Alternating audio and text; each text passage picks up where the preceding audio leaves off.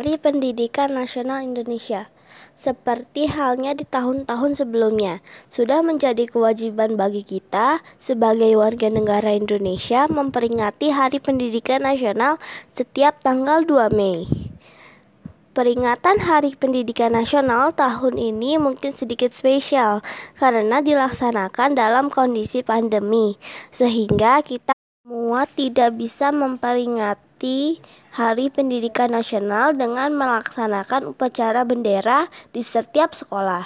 Akan tetapi, hal ini seharusnya tidak membuat kita untuk tidak bersemangat dalam memperingati Hari Pendidikan Nasional. Karena kita sebagai siswa siswi yang sedang melaksanakan Kegiatan pendidikan harus selalu memahami arti penting dalam perayaan Hari Pendidikan Nasional tersebut, supaya kita selalu dapat bersyukur atas apa yang sudah kita alami hari ini. Hari Pendidikan Nasional kita rayakan setiap tahun untuk memperingati kelahiran dari pahlawan nasional bernama Ki Hajar Dewantara untuk menghormati perjuangan beliau terutama dalam dunia pendidikan Beliau dikenal sebagai Bapak Pendidikan Nasional Indonesia atas perjuangan yang beliau lakukan. Kita semua dapat merasakan kebebasan dalam menjalani pendidikan sesuai dengan minat yang kita inginkan. Oleh karena itulah, kita sebagai generasi muda harus selalu bersyukur dan berusaha meneruskan perjuangan beliau dengan cara selalu belajar dengan rajin demi kemajuan bangsa dan negara Indonesia.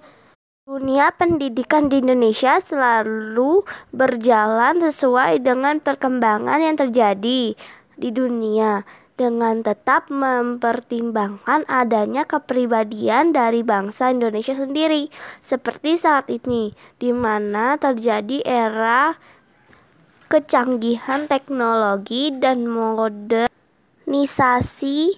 dan berbagai bidang kegiatan.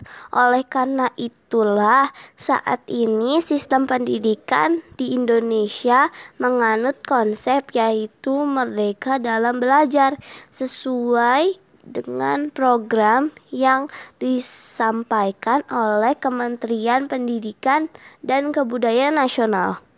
Secara garis besar, maksud dari konsep merdeka dalam belajar adalah adanya kemerdekaan dan kemandirian bagi setiap lingkungan pendidikan nasional di Indonesia untuk dapat menentukan sendiri cara yang terbaik dalam rangka Melaksanakan setiap kegiatan pendidikan mungkin tidak mudah bagi setiap orang untuk dapat mengerti konsep merdeka dalam belajar sesuai penjelasan di atas. Namun, secara sederhana dapat diartikan sebagai berikut, yaitu bahwa dalam dunia pendidikan di Indonesia saat ini, semua pihak yang menjalankan kegiatan pendidikan memiliki kebebasan dalam melaksanakan kegiatan pendidikan yang akan mereka jalankan sesuai dengan keinginan dan tujuan yang akan dicapai dari masing-masing pihak dan hal ini berlaku untuk semua pelaku kegiatan pendidikan baik itu bagi pihak sekolah, guru, dan siswa. Dengan adanya konsep merdeka dalam belajar tersebut, maka kita sebagai siswa yang menjalani kegiatan pendidikan diberikan kebebasan untuk dapat memilih jalur pendidikan yang akan kita inginkan sesuai dengan bakat dan niat yang kita miliki sehingga kita dapat meraih hasil terbaik sesuai dengan apa yang kita inginkan dan cita-citakan. Hal ini sangat penting karena sesungguhnya sangatlah penting bagi kita untuk memperoleh pendidikan karena hanya dengan pendidikan yang kita jalankan kita dapat menjadi pribadi yang pintar, tangguh, dan selalu siap dalam menjalani kemajuan zaman demi masa depan yang akan kita jalankan. Sejalan dengan konsep kebebasan dalam merdeka dalam belajar. Maka sebetulnya pendidikan dapat kita peroleh bukan hanya dari kegiatan sekolah, mungkin memang pendidikan yang paling besar dapat kita peroleh dari sekolah melalui jasa dari para pahlawan pendidikan, yaitu bapak dan ibu guru di sekolah. Tetapi pendidikan juga dapat sekolah melalui jasa dari para pahlawan pendidikan, yaitu bapak dan ibu guru di sekolah.